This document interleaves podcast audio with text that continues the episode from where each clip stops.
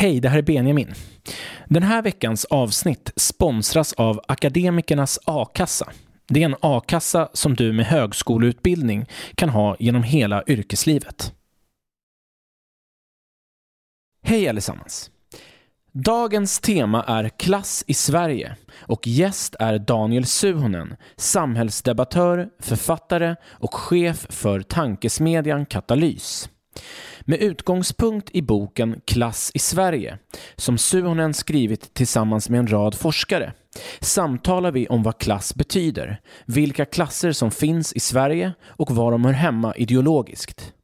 Vi pratar också om hur det kommer sig att Sverige gått från att vara världens mest jämlika land till att vara ett av de länder i världen med flest dollarmiljardärer per capita. Jag heter Benjamin Elfors och du lyssnar på Bildningskomplexet.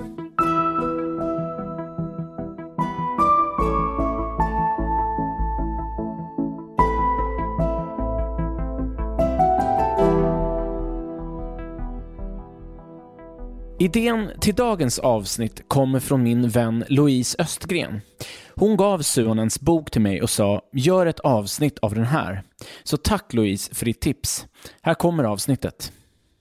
Eh, stort välkommen till dig Daniel Suhonen. Tack så mycket.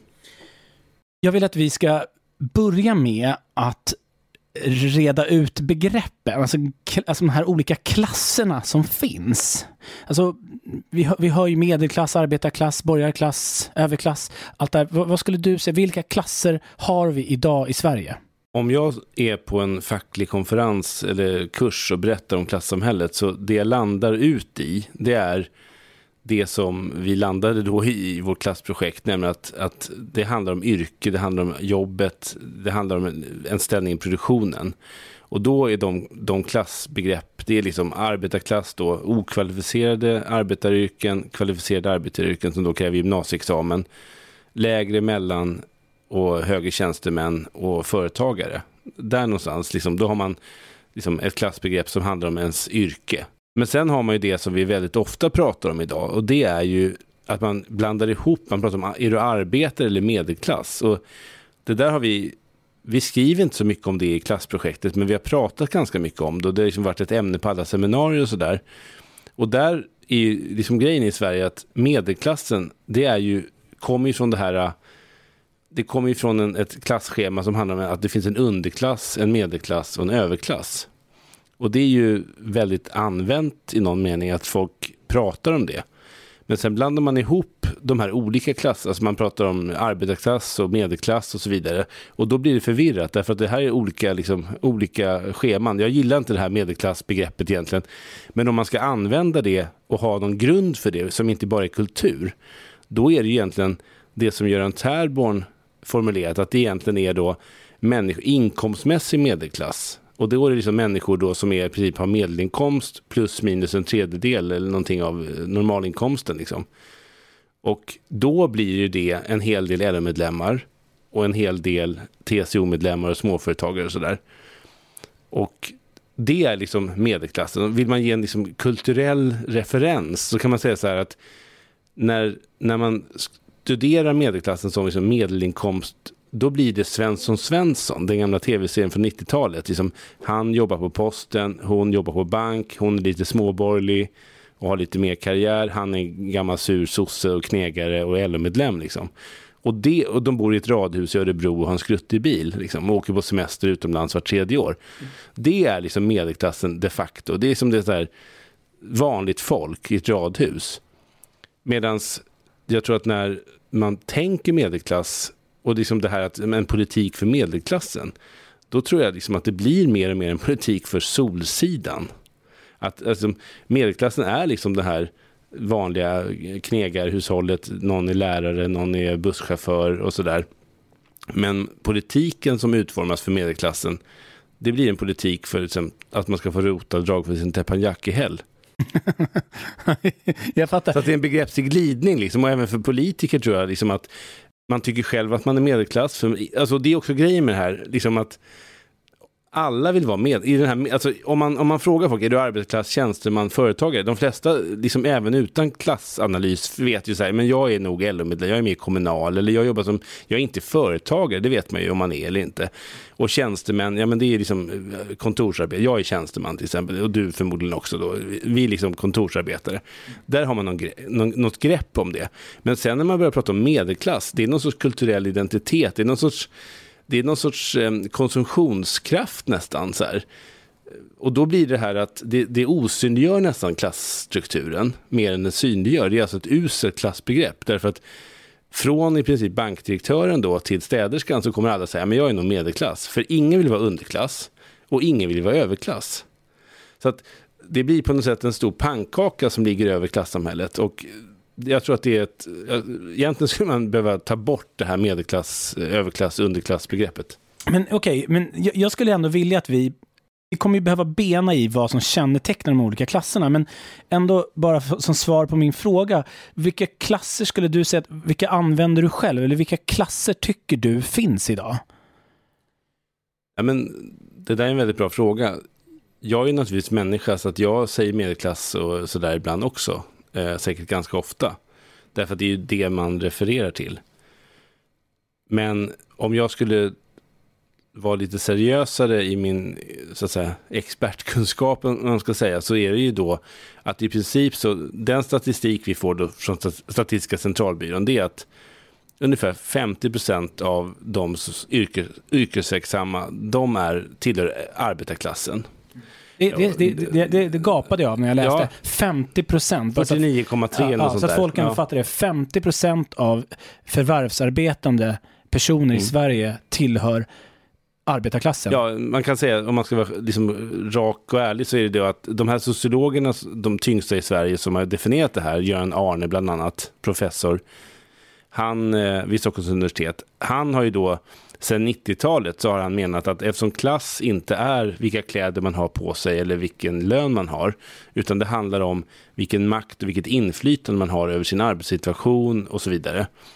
Eh, alltså ett uppdaterat marxistiskt klassbegrepp. Den analysen leder till att även grupper, inte bara klassiska LO-yrken som är liksom arbetarklassens kärna, utan även lägre tjänstemän då, menar han, till största delen tillhör. Alltså de kanske organiserade fackligt i TCO eller SACO. Men en stor del av den här lägre tjänstemannaskiktet, de är liksom, har samma makt och inflytande som arbetare och ska liksom räknas dit. Och, och då kan man säga så här, 50 procent i arbetarklass, 40 procent i tjänstemän. Eh, och, Vad skulle du säga att de tillhör? Ja, de är ju någon sorts, jag menar, om man vill liksom, ja men de är tjänstemannaskikt, alltså de är ju white collar workers, de har ofta högskoleexamen, det finns liksom krav på, på att man har en högskoleutbildning eller motsvarande liksom.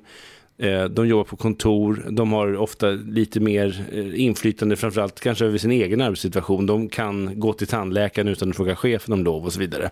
Min förståelse av den gruppen är att de är medelklass. Ja, men om man, om man tolkar det så, så det är en helt okej okay, liksom, tolkning på ett sätt. Jag tror att du har rätt många mer när du säger så eller tänker så.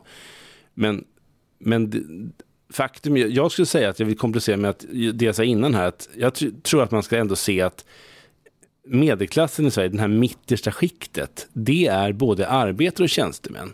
Och det är klart, det är, klart, det är inte de lägst betalda liksom städarskiktet så att säga, i Skärholmen som liksom tillhör den medelklassen, utan det är liksom metallarbetare, liksom folk med hyggliga kollektivavtalslön och så vidare.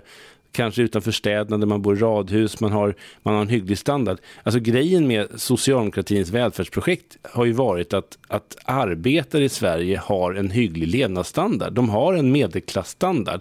Den mellersta klassen, medelklassen, består till stora delar av LO-grupper.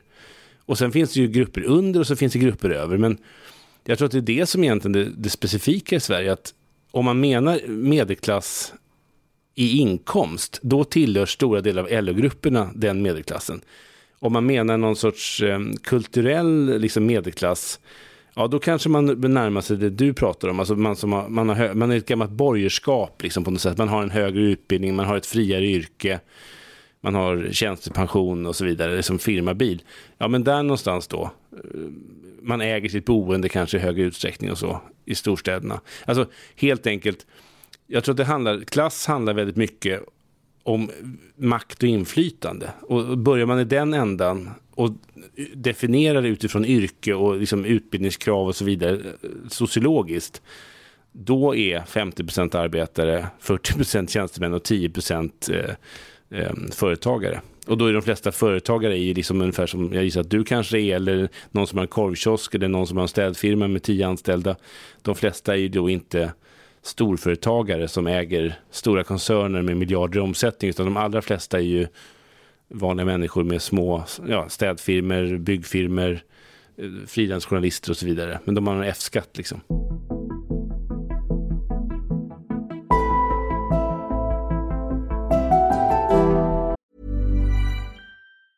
Burrow is a furniture company known for timeless design and thoughtful construction and free shipping. And that extends to their outdoor collection. Their outdoor furniture is built to withstand the elements, featuring rust-proof stainless steel hardware, weather-ready teak, and quick-dry foam cushions. For Memorial Day, get 15% off your Burrow purchase at burrow.com slash ACAST and up to 25% off outdoor. That's up to 25% off outdoor furniture at burrow.com slash ACAST. A lot can happen in the next three years. Like a chatbot may be your new best friend.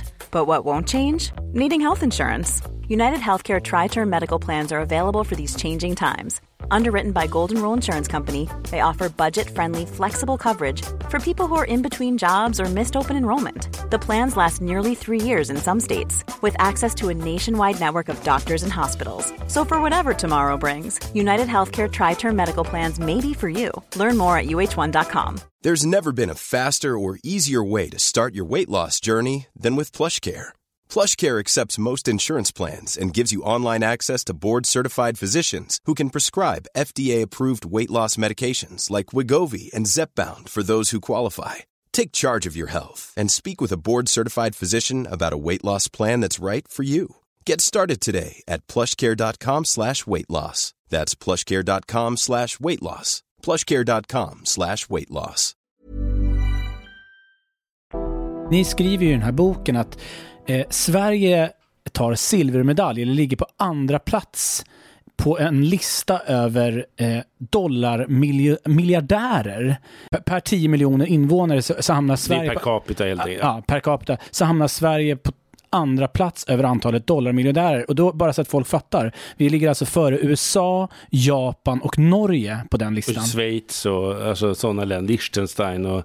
Jag tror dock inte Schweiz, för där... Ja, vi är tvåa, alltså efter Ryssland. Så alla, ah, länder, okay. alla länder är ju efter oss, utom Ryssland. Ja, det är okej, okay, det är Ryssland som vinner och, den listan. Och nu är väl ännu krigsmiljardärerna i Ryssland. Alltså, nej, men det här är ju, det är ju groteskt. Alltså, vi, även jag själv, även vi på Katalys, som liksom har den här liksom, statistiken, man lever någonstans i någon sorts självbild att Sverige är ett väldigt socialdemokratiskt land med stor välfärdsstat, stor jämlikhet och så vidare. Och så får man de här siffrorna. Och då är det ändå så att, och det kommer ju då rapporter kanske varje år ungefär numera, liksom i olika sammanhang, där man visar att Sverige, vad gäller inkomster, så är Sverige relativt jämlikt. Alltså det är relativt många som har medelinkomst och relativt många har ganska höga medelinkomster. Det är få liksom fattiga vad gäller inkomst, liksom, även om det har ökat. Men däremot vad gäller förmögenhet, alltså kapital, pengar, aktier, bostäder, fastigheter och så vidare, cash på banken. Där är det en oerhörd ojämlikhet. Vad skulle du säga att det beror på? För menar, om man är välvilligt inställd så skulle man ju kunna tänka sig att Sverige är ett eh, entreprenörsland. Vi har eh, många goda viljor och mycket driv här som har gjort, liksom, det har blivit ett Silicon Valley.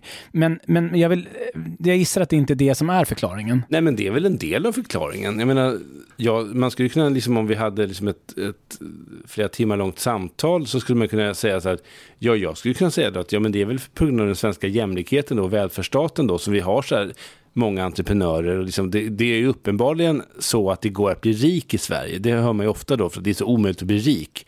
Ja, men vi har väldigt många rika jämfört med typ alla andra länder. Vi har ingen beskattning av de här. Så att så omöjligt är det ju liksom inte att bli rik, utan det verkar ovanligt. Om det, man ska dra någon slutsats, så då, sen de sista 30 åren så är det ganska lätt att bli rik jämfört med alla andra länder utom Ryssland.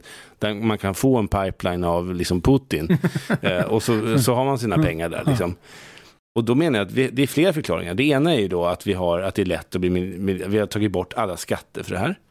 Det bidrar ju väldigt starkt. Vad menar du med det? Att vi har tagit bort alla skatter för det? Ja men alltså, för på 70-talet, 80-talet hade vi oerhört höga förmögenhetsskatter, arvsskatter, gåvoskatter, liksom fastighetsskatter. Vi hade liksom väldigt mycket beskattning av kapital. Vi hade höga inkomstskatter, vi hade eh, jag menar, Astrid Lindgren skrev Pomperipossa för att hon, hade liksom, hon fick pengar från en bok och det var 102 % skatten och sånt där. Vi hade väldigt höga skatter och väldigt höga liksom, marginalskatter på höga inkomster och kapital och så. Min favorit, jag ska inte säga att det är min favoritfilm för det är det inte, men anekdot, liksom, Sällskapsresan, den här filmen, liksom, som alla kommer ihåg för juice-scenen, liksom, eller Peppes Bodega. Men jag tycker den, den ekonomisk-historiska vinsten är liksom att den här läkaren, Magnus Härenstam, kan inte, liksom, han vill köpa ett hus i Spanien, eller på Mallorca då. Och han kan liksom inte göra det därför att han kan inte föra ut pengarna. Så att han tvingar då den här stackars Stig-Helmer att föra ut ett paket med knäckebröd med tusenlappar eller vad det är liksom. För att kunna köpa liksom valutakontroll och hård beskattning det är liksom ett faktum att Sverige har tagit bort förmögenhetsskatten. Vi har eh, omvandlat en, en fastighetsskatt som i någon mening var progressiv, alltså den som hade dyra fastigheter fick betala mer, till en regressiv fastighetsavgift som gör att den som har liksom en, en villa för 4 400 000 i Skövde betalar liksom lika många kronor i skatt som en som har en 72 miljoners villa i Danderyd. Alltså det är ju per liksom inkomst, eh, liksom förmögenhet så är det ju där en oerhört orättvis skatt, liksom alla Anders Borg då. Och så arvs och gåvoskatten borta och så vidare. Och så nu tog man bort eh, värnskatten och så har man höjt brytpunkten för statlig skatt. Och så, så att Sverige har blivit, och så lägg till då 3.12-regler för de som äger företag och lägg till alla dessa avdragsmöjligheter och lägg till då ISK-kontona som i princip innebär att man då kan ha liksom hundratals miljoner eller miljarder på konton eh, med i princip ingen skatt, liksom, alltså väldigt låg skatt. Medan liksom vinstskatten borde vara mycket större då om man hade, inte hade det på ett ISK-konto. Så att det är oerhört förmånligt att vara rik i Sverige. Jag tycker det var väldigt fascinerande att läsa det här i er bok. Jag, jag, min, vad jag misstänker, och det här är från mitt liksom, medelskiktsperspektiv, eftersom jag verkligen tillhör den här liksom, tjänstemannakåren, men, där min uppfattning när man bara liksom tittar ut genom fönstret, det är ju att de allra flesta fått det bättre ändå. Man pratar ju om en, en stigan, liksom en ökad, ökad materiell eh, liksom, situation för, för ja, men, om vi ska använda begreppet medelklass. Då. Men det som ni pekar på här då, som jag förstår ändå, det är att vi har plötsligt fått ett, ett, ett klassamhälle som på något sätt är mer, alltså, har, har släktdrag med USA, som jag nästan förstår det. Att vi har en, en otroligt rik överklass och så har vi allt fler som, som blir fattigare. Så, eh, eh, fyll i det jag säger här, för jag, det, det jag menar bara det är att förförståelsen när man tittar på tv och tittar ut genom sitt fönster är att, Sverige, att det går bra nu. Men det låter på er när jag läser er bok som att det håller på att barka åt fel håll. Ja, men det är ju en helhet. Alltså, så här, om man ska vara liksom väldigt noggrann så måste man ju säga att om man tittar på Sverige från 1990-talets början till idag då har liksom alla grupper fått mer. Alltså alla, någon har fått fem spänn mer och någon har fått liksom 500 miljarder mer. Alltså, det vill komma, alltså alla har liksom fler kronor i plånboken. Ökad köpkraft. Den fattiga pensionären har liksom mer pengar än den fattiga pensionären hade 1985. Så det, är liksom, det ena är att alla har fått det liksom lite bättre och vissa har fått det mycket bättre. Den andra, och i ett land som USA, där är det stora inkomstgrupper, en majoritet har inte fått någonting i köpkraft, utan de lånar ju till sin konsumtion. Och där har ju Sverige då genom lönebildning och välfärd och sådär, alltså välfärdssystem, ändå har en någorlunda okej okay fördelning. Alltså vi har, en, vi har en fördelning som gör att löntagargrupper, alla löntagare får lönelyft. Nu har vi lite inflation precis just nu.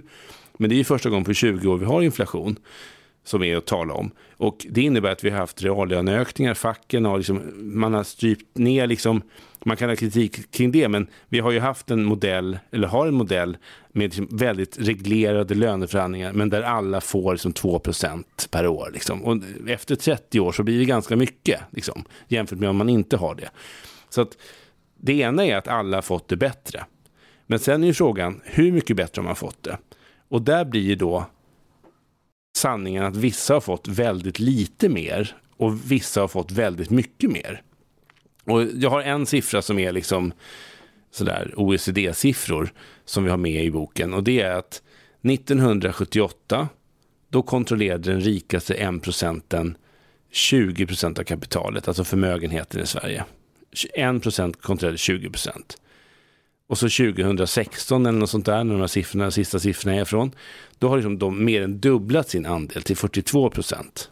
Och då är Sverige, precis som med dollarmiljardärerna, då är vi ett av de länder, så här, det är Brasilien, det är Ryssland, det är Sydafrika, det är Sverige som har liksom, där den rikaste 1 procenten har störst andel. Alltså Sverige är typ det land som har störst andel.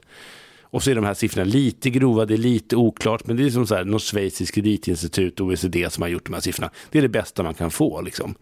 Och då är Sverige, så här, vi är världens typ näst mest ojämlika land när man tittar till att äga massa kapital. Då har 1% på toppen 42% av all förmögenhet. Och så har de 10% rikaste, de kontrollerar 78% av all förmögenhet. Ja, det är svindlande. Och den sista 60% fattiga då, som är medelklass och arbetarklass och pensionärer och student, de har ingen förmögenhet. Alltså de kanske har kläderna på kroppen, de kanske har en bostadsrätt, men de har mer lån på den här bostadsrätten och bilen och semesterresan man gjorde förra året. Än de har. Alltså, så att säga att lägenheten är värd 2 miljoner, men lånen skulle kosta 3 miljoner att betala tillbaka, eller 2,5. Så att 60 procent har ingenting. Och det, jag tror att det där är så att en nivå av samhället är ju liksom att vi har, alla har ju, alltså alla, men det är klart det finns enskilda personer som är utslagna, men även fattigpensionären som har för låg pension enligt mig har ju mat på bordet, lägenhet och så vidare. Där har vi en grundläggande välfärd. Eh, så det kan vi inte snacka bort. Vi påstår inte att vi har hundratusentals människor som lever på gatan. Det har vi inte. Utan vi har en välfärdsstat som garanterar en grundläggande trygghet. Har man ingenting får man socialbidrag. Alltså, där har vi en bottenplatta. Men det är klart, att leva på socialbidrag eller lägsta pensionen efter 40 år i hemtjänsten där man har jobbat halvtid, så här, våra 75-80-åriga kvinnor idag. Att ha liksom 8000 ut liksom. Det är jävligt lite pengar. Hyran kanske är på 6000 och så får man ha bostadsbidrag. Alltså den standarden i detta välfärdssamhälle där liksom medelinkomsttagarna tjänar liksom 45, alltså 40 000 i månaden. Så här, det är ju, då har man väldigt lite. Liksom. Och då kan man säga, ja men Ulla-Britt här, 78 år med 8000 efter eh, skatt, men 2000 när hyran är betald. Hon svälter ju inte. Nej, för att hon äter fiskbullar och hon äter liksom billig fläskfärs och hon liksom äter inte kött alls. Och hon, hon får mat av sina barn och hon liksom håller igen och har inte köpt kläder sedan 1995. Liksom.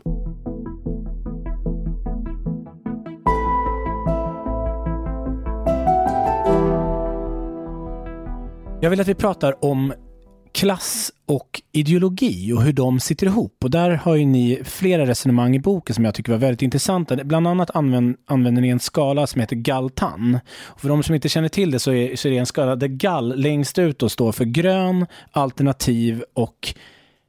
Eh, Traditionell? Eh, nej, trad nej, grön, alternativ och li, eh, libertarian, ja, ja, li, libertär. Ja, ja, ja, libertär. Ja, ja. Precis, så man är grön alternativ och frihetlig längst ut på den skalan. Och på den andra tand då så är det traditionell, auktoritär och nationalistisk. Och där för ni ett resonemang kring vad de här olika klasserna som vi har pratat om nu hör hemma ideologiskt. Eh, och det tycker jag var väldigt spännande att det, det ni kommer fram till, jag vill höra dig utveckla det här, det är att eh, kapitalägare eller storföretagarna och de lågutbildade vänsterarbetarna, de hör hemma på den här äh, traditionella, auktoritära, nationalistiska delen av skalan. Och sen har vi medel, medelklassen då. Du och dina grannar. Jag och mina, och jag och mina grannar. Du och dina grannar och eh, en majoritet kvinnor tillhör den mer frihetsälskande delen, eller Ja, fri, ja. frihetliga. Och det där tyckte jag var väldigt spännande. Eh, jag, jag vill bara höra dig liksom reflektera lite kring, kring det här. Nej, men den, en rolig sak är att i vår valanalys 2014, som Energerin och jag skrev bland annat, så lanserade vi i praktiken i offentligheten Galtanskalan. Det är, en här, den där, det är en skala som ska förklara varför liksom EU-kritiska partier och liksom, alltså högerpopulistiska partier och så växer sig starka. Det är, liksom, det är EU-forskning från början. Och vi tog hem den skalan till liksom svensk eh, debatt. Den har nämnts tidigare, men liksom vi använde den först av alla någon vecka efter valet liksom 2014 för att förklara att SD och Fi var de enda som växte och de traditionella partierna på höger-vänster-skalan förlorade. Att det var liksom en ny dimension. Och vår poäng då, det var ju att att eftersom sossarna hade gått mot mitten och moderaterna låtsades vara för välfärd, så att liksom, de hade pajat liksom höger-vänster-skalan. De hade liksom, jag brukar säga så här att i valrörelsen 2014 så var både sossar och moderater för fem jobbskatteavdrag. Sossarna vågade inte säga att de skulle ta bort ett. Och Moderaterna vågade inte säga att de ville ha ett till. Så båda statsministerkandidaterna stod där och var jätteemot varandra, men båda vill ha fem jobbskatteavdrag. Och som en illustration av att det har blivit väldigt likt, liksom, de hade gått i mitten och så hade man Gudrun Schyman och Fi som skrek liksom, inga fascister på våra gator liksom. Och så SD då som, som dundrade in liksom, med sina käng, kängtramp liksom.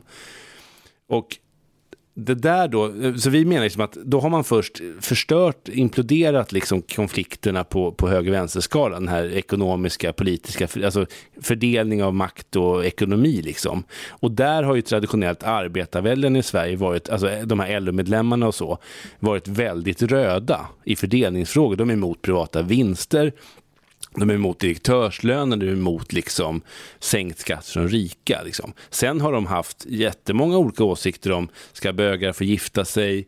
Eh, ska vi ta emot många fler invandrare? Imamer, ska de få vara med? Alltså, liksom, att, liksom, den här kulturkriget, där tycker ju liksom människor i alla samhällsklasser ganska olika. Du har ju nämnt några tendenser, de är rätt. Liksom. Men det är klart att tar man frågor om det här kulturkrigsfrågor, Eh, burkar på badhus, liksom separerade simtider och så vidare. Liksom. Det, här som vi liksom, eh, det här som vi kokas i hela tiden, den diskussionen. Då är det ju så att i stor, alltså delar av arbetarklassen, inte minst liksom i landsbygd, i manliga delarna av arbetarklassen och så, kanske mer sådär etnisk svensk, liksom så. Där har man liksom mer av konservativa traditionella värderingar. Liksom. Och då, i de frågorna liknar man liksom Ian och Bert, moderat eh, villaägarna som är, liksom, har sin rörfirma. Liksom. Att man, man är liksom kulturellt mer lik dem. Men man har helt kanske olika syn på skatter och vinster i välfärden och så. Så att det som hände då under 90-talet, 00-talet, det var att sossarna slutade vara socialister och Moderaterna slutade liksom vara eh, liksom Högerpartiet. Ja, de ville, alltså de, det tragiska är att sossarna slutade verkligen vara socialister och Moderaterna låtsades sluta vara höger, för de sänkte ju skatterna och privatiserade allting och sen kom sossarna tillbaka och sa men vi ska inte ändra något. De här fem jobbskatteavdragen. Så att då pajar liksom där, då, då, då, då är det inte kamp om, då är det inte löntagarfondsstrid längre, då är det inte att sossarna säger nej till bankvinster och så vidare, utan då är det liksom, då, då imploderar den skalan, det liksom blir ointressant. Och vad, då blir liksom kampen kommer istället stå om de här andra frågorna, liksom eh, hbtq-bröllop och så. Va? Och, och det var det som hände och det var därför vi lanserade den skalan. Sen har ju den i debatten efter det tagits liksom, som en så här, så här är det, det är Galtanskalan nu. Det- är helt, oint- alltså helt förvirrande menar jag. Det är inte som naturlag att nu är det Galtanskalan, nu är det sommar och nu är det varmt och nu är det Galtanskalan som gäller. Utan det är ju en, det är en fråga om vilka politiska frågor man lyfter. Eh, och det vi ser nu är ju att Sverigedemokraterna har ju sista åren här med Moderaternas hjälp, de har ju gått liksom åt höger i de här fördelningsfrågorna, rätt många liksom. Och Moderaterna de har liksom anpassat sig till de här Galtanfrågorna. Och det har ju alla andra partier också gjort. Så att det man kan säga är väl egentligen att läget nu är väl att egentligen det här sverigedemokratiska komplexet har på något sätt ramlat ner på höger-vänster-skala. Alltså till slut så måste man ändå bilda regering och det har ju gått åt helsike i typ åtta år. Men till slut måste man bilda en regering Och då är det till slut en högerregering eller en vänsterregering. Så, sen kanske liksom, det liksom finns vissa spänningar. Miljöpartiet vill inte ha gruvor, det vill sossarna. Sverigedemokraterna vill kasta ut massa invandrare, det vill kanske inte egentligen Moderaterna, Folkpartiet och KD. Men, de liksom, men man har någon sorts gemensam fiende. Liksom, det har fallit ner där i någon sorts klassfördelning, ekonomi liksom. Eh, och där står vi väl nu då. Liksom. Men, men det som ändå gör mig, så- där jag gör en kullerbytta i skallen, det är att det vi började med när vi, i intervjun när vi pratade, då, då var det på något sätt en marxistisk klassanalys. Det handlade ändå på något sätt om yrkestillhörighet, inkomster och så. Det, det kan jag begripa. Men det vi står inför nu som jag tycker är spännande med den här Galtan-skalan, det är ju att så, eh, Sverigedemokrater ser sig många gånger som arbetarklass. Ja. Det, det, det återkommer ju Ja, i er bok. verkligen. Att de identifierar sig med arbetarklassen Och är stolta över det. och är stolta över det. Och sen har vi vänsterarbetarklassen som också är stolta över det och kallar sig vänster. Men det roliga är att de är ju när vi tittar på dem i debatten, de, de kunde ju inte vara mer olika. Nej. Så att min, jag, jag vill höra dig liksom utveckla lite grann, vad är skillnaden på en eh, arbetarklass som röstar på Sverigedemokraterna och en arbetarklass som röstar på vänstern? Nej, men det är en jättebra fråga. En av de mest intressanta grejerna som vi hittade i en ra- rapport, när kapitlen i den här boken som jag var med och skrev, det var att vi gjorde en opinionsmätning och så frågade vi folk hur de såg på sin egen klassposition och så vidare.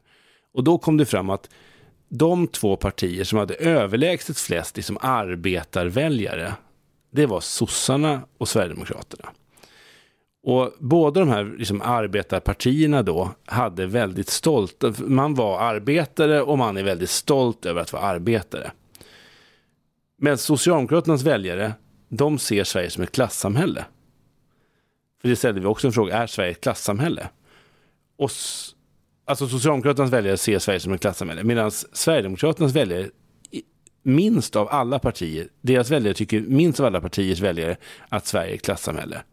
Så man kan säga så att Sverigedemokraternas väljare består av arbetare och småföretagare som ser sig som arbetare, är stolta att gå upp på morgonen och bygga landet och betala. Alltså, jag bygger landet, jag kör min rörfirma, jag, eller vad man nu gör. Liksom, jag bidrar.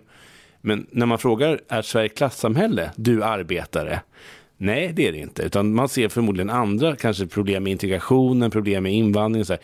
Deras problem, Inte antagligen väl? Det är väl en det, ganska det, ut- det de, är väl är en inte, uttalad... de är inte, det, det de vaknar av på morgonen är inte den klassiska liksom, proletära världsbilden att chefen är en idiot och han suger ut mig. De har inte en marxistisk klassanalys. Medan det har de socialdemokratiska arbetarväljarna. Så att det var liksom den enda skillnaden med de här. Liksom det att man, man, man kan inte säga att Sverigedemokraternas väljare har tappat en klassanalys. För det är förmodligen så att många av dem har aldrig haft det. Utan det har liksom varit att de här andra frågorna då, där Sverigedemokraterna är, är skickliga liksom, och har väldigt stor förtroende, typ invandringsfrågor, brottslighet och så vidare. De frågorna har ju blivit allt viktigare i det här kulturkriget och i den verklighet vi lever i. Jag menar, det är ju skjutningar, det är ju på riktigt. Det har haft en stor invandring, det är på riktigt. Vi har integrationsproblem, det är på riktigt. Vi har liksom problem i samhället som har någonstans hänger ihop med den här invandringen och det samhälle vi har. Liksom. Men är det fruktsamt att prata om en arbetarklass då, om den är så pass spritt, Ja, men splittrad? det där tycker jag, det, absolut, det tycker jag. Och det, det är som två saker, det, det är tre saker. Det ena är så att säga, vilka klasser finns i samhället? Alltså klassen i sig. Ob- objektivt. Objektivt, om sociologen Göran Arne går ut och, och frågar vilka är arbetare, då kan han definiera, du är det och han är det. Sen är ju frågan, vad tycker människorna själva att de är? Och där har vi haft en, och här är verkligen, det här tycker jag är väldigt intressant. Alltså, vi hade en, en bok som du kan få med dig härifrån. Erik Bengtsson skrev en bok som heter Världens jämlikaste land, kom för ett par år sedan. Där han liksom visar att som, det som hände i Sverige, som gjorde Sverige till världens jämlikaste land 1980, det var liksom att Sverige fick en sån oerhört organiserad arbetarklass. Alltså man var med i partiet, eller partierna, man prenumererade på fackförbundstidning, man liksom var med i facket. Det var en oerhörd organisering. Och den där organiseringen, man var med i ABF, man var med i, liksom, gick studiecirklar, man var med i facket, man röstade på partiet, man hade Per Albin Hansson på väggen. Inte för att det här var någon Enver Hoxha, albansk kommunistdiktatur, utan för att man älskade Tage Erlander eller Per Albin Hansson eller Olof Palme. Man, man, var, liksom, man, man, man tillhörde det, den rörelsen. Och den, liksom, den väckelsen, den liksom rörelsen, den berör ju människor på djupet. Det är ju inte så här, vem ska du rösta på nästa vecka? du lämnar ju inte så, om du är så här, man var statare och så blir man befriad från statarsamhället eller man liksom man, man upplever att liksom socialdemokratin befriar en, liksom ger en välfärd och så. Och samtidigt som man då är med i de här organisationerna. Liksom. Den typen av klassiska arbetarväljare, där jag själv jag kommer från en sån familj, liksom, de som liksom, socialdemokratins kärnväljare traditionellt, som var medvetna och brinnande. De människorna byter ju inte parti för att partiledaren är dålig i en debatt eller det var en motgång här. Liksom. Utan de väljarna är väldigt stabila.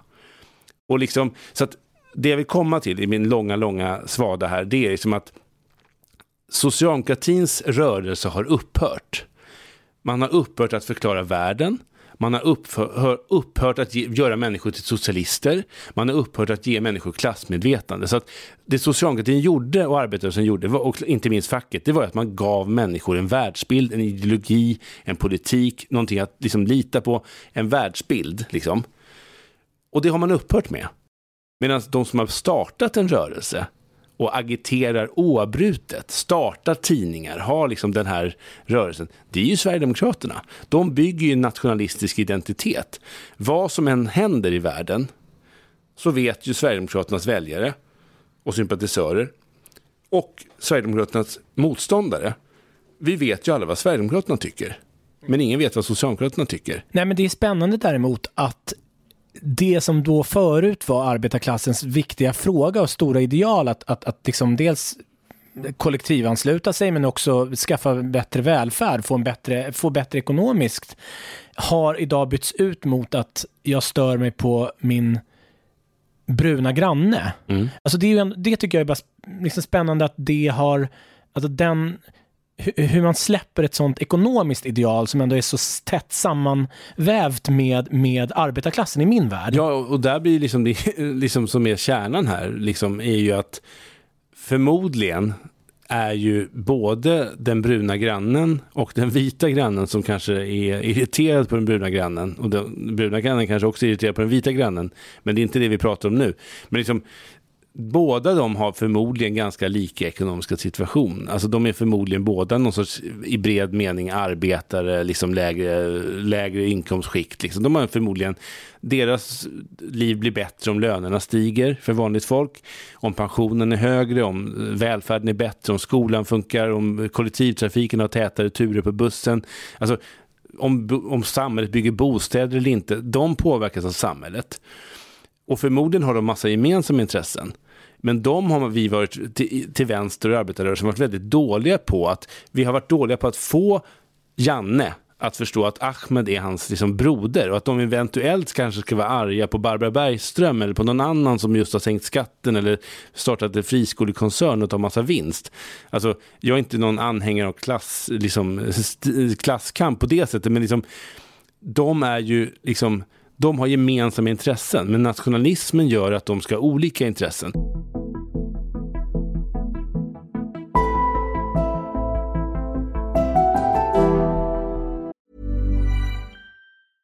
Ryan Reynolds här från Mint Mobile. Med priset på nästan allt som går upp under inflationen, trodde vi att vi skulle bring våra priser down.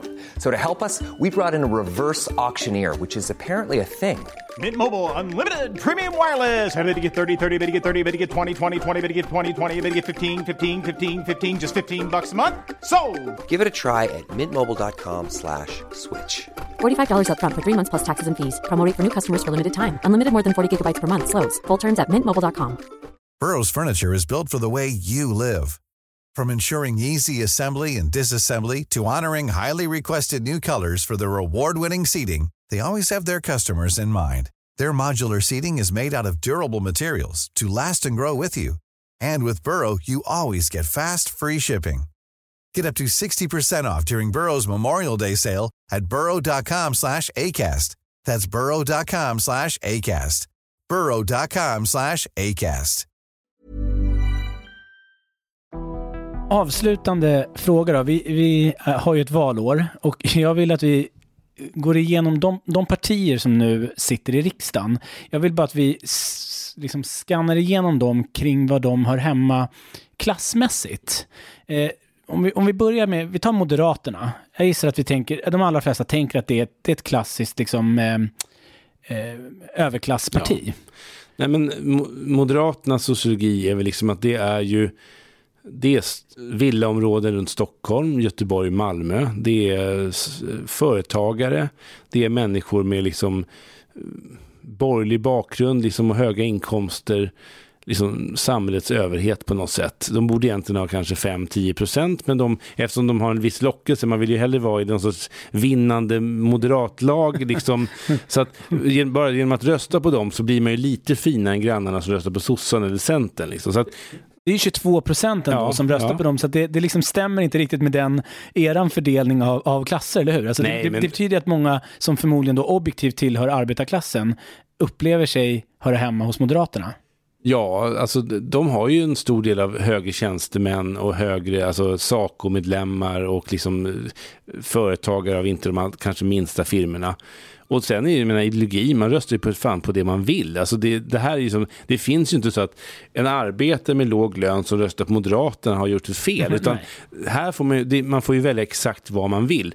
Men, men det finns ju ändå sociologiska mönster. Men Moderaterna, det är företagare, det är högre tjänstemän, det är liksom, eh, vad ska man säga, jurister, domare, poliser, liksom den typen av alltså, militärer eh, liksom, och företagare. Men låt oss gå vidare, för vi, vi måste verkligen beta av varenda parti här i riksdagen. Socialdemokraterna då? Nej, men Socialdemokraterna har ju en väldigt stort stöd ändå fortfarande, liksom bland LO-medlemmar, bland eh, eh, lågavlönade grupper, väldigt mycket bland kvinnor i offentlig sektor, kanske egentligen oavsett klass. Jag tror att det kommer öka med Magdalena Andersson som, som partiledare. Hon är väldigt stark liksom. Men också väldigt många i midsommarkransen med en hipstrig frisyr. Ja, numera. Alltså det absurda är att sossarna har ju mer väljare liksom vid Nytorget, midsommarkransen och liksom den typen av liksom hipsterområden när man har nästan i, Lu i Luleå stålverksarbetare. Det är ju det som på något sätt är det paradoxala och lite sorgliga. Liksom. Det är för att det har blivit en image också kanske lite grann. Eller är det inte så att det blir, en, det blir lite grann en godhetssignalering där? Att det är lite häftigt att tillhöra Socialdemokraterna men ja, man men, är inte den klassen egentligen. Jag, jag skulle kunna säga så att det kanske är så att Sverige har fått kontinentala klassklyftor. Och i de här länderna, alltså Tyskland, Frankrike, London, alltså England och så, så har vi så stora klassklyftor att i de stora städerna så får man liksom en så här en progressiv borgerlighet. Alltså man får liksom skikt som, alltså alla de här storstäderna i stort sett hela tiden röstar ju fram socialistiska eller kommunistiska borgmästare. Vad skulle du säga Sverigedemokraterna? Vi, kan, vi har ju varit inne på det, men är, nej, men, är det arbe ett arbetarklassparti? Nej, men jag skulle säga att Sverigedemokraternas väljare består, det är väldigt mycket män. Om sossarna är kvinnor i offentlig sektor så är, män, är Sverigedemokraterna till större del män i privat sektor, alltså småföretagare och män som jobbar i privata företag. Och en hel del är arbetare, en hel del är liksom företagare. Men det intressanta med de företagarna är att de ganska ofta ser sig själva som arbetare. Och det beror förmodligen på vilka branscher. Det är kanske liksom, ja, klassiska manliga småföretag helt enkelt. Och sen finns det en, ett skick där att de liksom har gjort en inbrytning bland de här liksom, Ulf Adelsohn-moderaterna. Liksom någon, här, någon liksom, väldigt konservativa moderater. Liksom, hade vi haft en timme till här så finns ju, det finns ju verkligen trådar i Moderaternas historia. Precis som men det finns ju trådar i socialdemokratins historia som är liksom partihistoria att liksom, mot anarkism och mot, alltså, mot liksom, eh, någon gång har man ju splittrats i sossar och kommunister och så vidare. Och de där bryten gör ju att man har ju en gång varit ett och så har man blivit tu. Liksom. Och, och, det finns ju den här, liksom, en Arvid Lindman kastar ut sitt nationalistiska ungdomsförbund som i princip var någon sorts, liksom, höll på att utveckla en nazistisk frikår, liksom tyskvän, tyskvänner på 30-talet. Och det är klart att det finns ju, tro, alltså det här konservativa, det ser man ju som Donald Trumps liksom republikanska parti, det konservativa partiet, liksom drar liksom drar väldigt du, nu då nationalistiskt och får med sig då en del i arbetarklassen. Liksom. Så att, men ja, lite, några stänk liksom adel, storfinans, liksom har liksom släckt in där. Alltså, man kan säga gruppen hemliga finansiärer av, hemliga, av, av konservativa medier. De är också kanske lite sverigedemokratiskt sinnade. Just det. Och hur ser det ut på KD då? Vad, vad har de för klasstillhörighet? Ja, nej men här, de har just tappat några villägare i Uppland. eh, men de har ett starkt fäste, liksom frikyrka, alltså där Jönköping har man, Jönköpingstrakten, Uppsala naturligtvis då, frikyrkor eh, och eh, småföretagare. Det är liksom Nässjö. Alltså det är liksom, alltså, Göran Hägglund tycker jag nästan är en bättre bild av den, den så kristdemokratiska väljaren än kanske Ebba Busch Thor är. Och det är inte för att hon är kvinna utan för att hon är ju mer liksom amerikansk i sin stil. Medan Göran Hägglund är ju verkligen dels en hygglig kille på något sätt. Eh, men han eh, liksom en små han är ju den här småföretagarsonen som skulle kunna varit sosse men liksom Kristendomen kom kristendomen kom emellan, missionsförbund eller något sånt där. Och så, men ändå småfolk. Alltså det är vanliga knegare i någon mening som kanske driver en firma, är med i frikyrkan och kanske på något sätt inte gillar höga skatter tidigare då, liksom det här sosse, liksom Pomperipossa-samhället. Så så tolkar jag dem.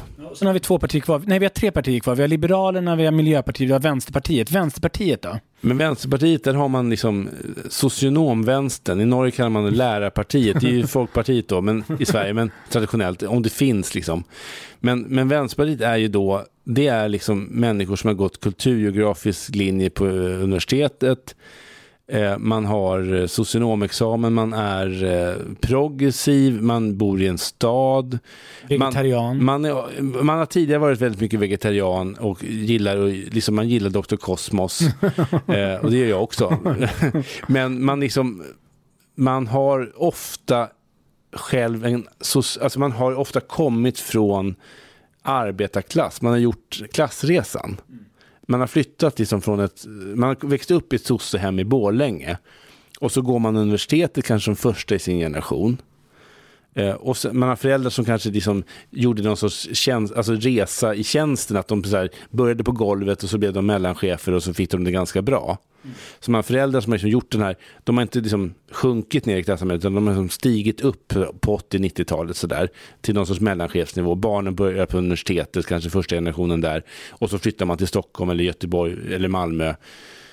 Och eh, där blir man då den här, man är en del av den här liksom eh, progressiva, liksom, mell, alltså mellanskiktet, liksom progressiva, liksom, man bor i Midsommarkransen.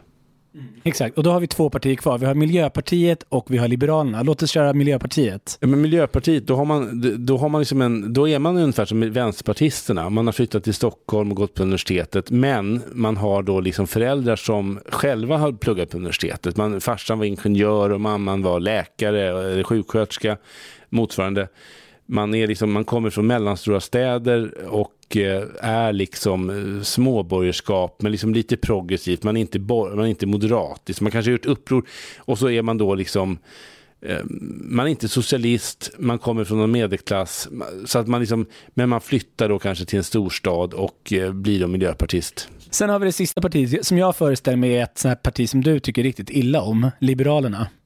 Vi har glömt Centern va? Centern har vi glömt ja, också. Men Liberalerna, ja. nej, men, så här, nej jag tycker liksom att Liberalerna är ju, liksom, jag tänker alltid Göteborg, den här klassiska liksom, Göteborgsliberalismen. Torgny Stegerstedt liksom, och hans dotter. Och, och, alltså klassiska liberaler, man, eh, alltså chefredaktören för Expressen, eh, Herbert Tingsten och sådär. Alltså klassisk liberalism, bildad övre medelklass, men som inte är storfinans. Liksom. Alltså man, ett, ett borgerskap som är liksom eh, Olle Westberg, Per Westberg, man har väldigt mycket pengar, men man är inte, fin, man är inte storfinans, man äger inte tung industri. Liksom. Sen har man haft ett, lär, ett väldigt starkt stöd i lärarkåren i Göteborg. Också där frikyrkor, man glömmer lätt det, men det är liksom, man har ju dels det här frimicklar och nykterhetsstråket då de frisinnade och sen har man liksom den klassiska då kanske ekonomiska liberalismen. Eh, och idag så finns väl varken eller kvar. Och dessutom då det här steget då mot liksom Sverigedemokraterna gör ju att i princip liberalismen upphör. Mm, ja, det är det den gör. Och sist men inte minst då, Centerpartiet. Ja, men där är en väldigt konstig, en väldigt konstig liksom, eh, all, liksom koalition mellan klassisk landsbygdsbefolkning, jordägande liksom, bönder eh, Eh, och fiskare och så vidare. Alltså landsortsbefolkning, men då människor som kanske framförallt är jordbrukare, skogsbrukare. Och sen har man då ett gäng vid Stureplan liksom, som leder dem. liksom, här, utbildade av Stureakademin så leder de Ayn- Rand, eh, liksom, anhängare, Så man liksom. har ett gäng liksom, väldigt hyggliga centerpartister liksom, som gick med i Torbjörn Fälldin och så fick de liksom, eh, Annie Lööf som är en jävligt hygglig person. Och liksom, men jag tycker att Centerpartiet är liksom det konstiga i det partiet är att man har de här extremt marknadsliberala idéerna. Alltså, det är liksom, jag förstår inte hur deras kärnväljare, som är ganska lika sossarnas och SDs väljare, liksom, fast de kanske bor mer på lands, de är mer i den agrara liksom, delen av ekonomin. Och att de är så oerhört begivna, alltså en bransch som är helt beroende av bidrag är liksom sån marknadsfundamentalism. Liksom. När de förmodligen skulle tjäna på mer fördelningspolitik och schysstare liksom, eh, offentlig vård och så vidare. Så det, är någon, det är ett parti som på sätt är kapat av Timbro. Daniel Suhonen, ett jättestort tack eh, för för att du kom och redde ut det här med Tack klass. själv. Förvirringen är i alla fall hög, på en högre nivå nu. Ja, den är, nu är den komplett och det, är- Mm. det är jag glad för. Tack.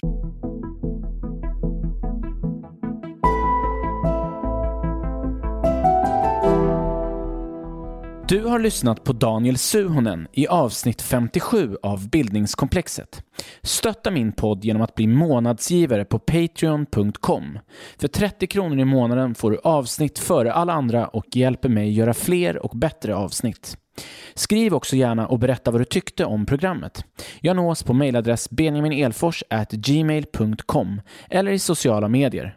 På Facebook och Instagram söker du på Bildningskomplexet och på Twitter snabla Benjamin Elfors. Tack för att du lyssnar. Hej, det är Paige DeSorbo från Giggly Squad. High quality fashion without the price tag. Say hello to Quince. I'm snagging high-end essentials like cozy cashmere sweaters, sleek leather jackets, fine jewelry, and so much more. With Quince being 50 to 80% less than similar brands. And they partner with factories that prioritize safe, ethical, and responsible manufacturing. I love that. Luxury quality within reach. Go to quince.com slash style to get free shipping and 365 day returns on your next order. Quince.com slash style. Det här avsnittet sponsrades av Akademikernas A-kassa. För att bli medlem, skriv akademikernasakassa.se bildningskomplexet i din webbläsare eller sök på Akademikernas A-kassa på Google.